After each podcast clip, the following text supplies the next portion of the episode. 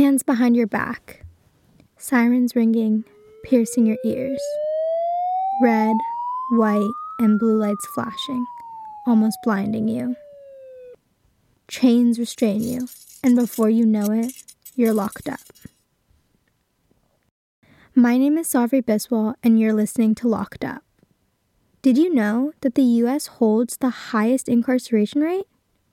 Currently, 2.2 million people are incarcerated in the US.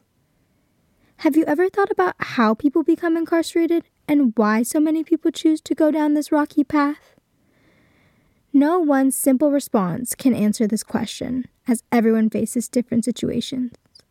However, childhood trauma influences one's journey and the actions they take.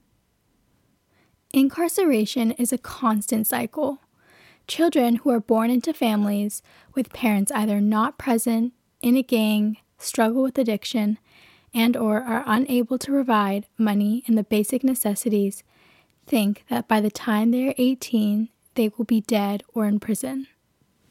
Joining gangs or getting involved with illegal activity is how they plan to survive. This ongoing cycle lasts until they get arrested.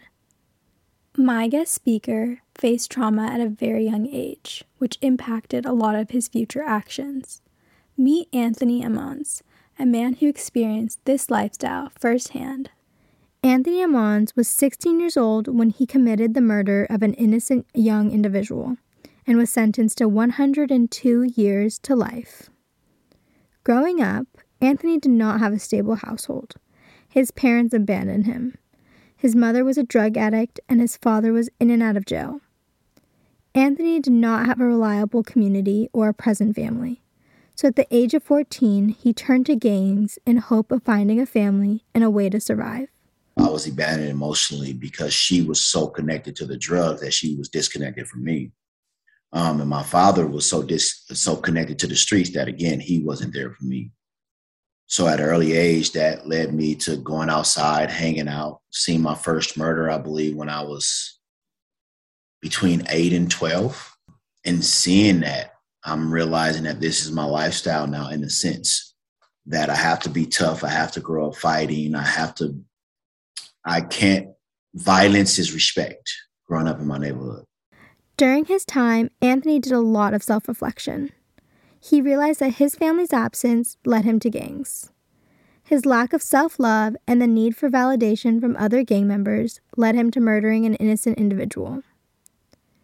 Anthony has recently been released from the San Quentin prison and is doing great. He is currently using his passion for basketball to help kids with autism. He also is focusing on the ripple effect, an idea where his actions will help and impact others. He plans to educate and help young kids who are facing a similar situation as he did, so they don't go down the same path as him. Kids like Anthony, who didn't have the resources to help them navigate a different path, are most likely living an unstable lifestyle. Diving deeper into the idea of childhood trauma and what directs kids down this path, I had the pleasure of talking to Christa Gannon, the founder and CEO of a nonprofit organization called Fresh Lifelines for Youth, otherwise known as FLY. FLY's mission is to help prevent juvenile crime and incarceration through legal education, leadership training, and one on one mentoring. So we position the program, right, as like it's going to be a class to really help you understand the system.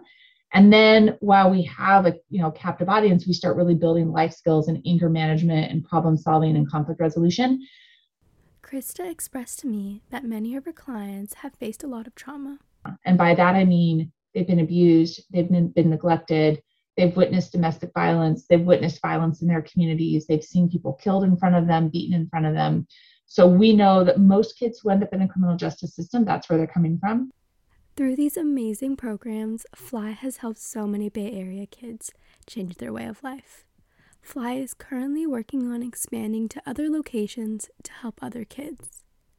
By having organizations like Fly and people like Anthony, we can help educate kids on how to better their life and lead a life without crime, which will hopefully reduce the numbers in prison.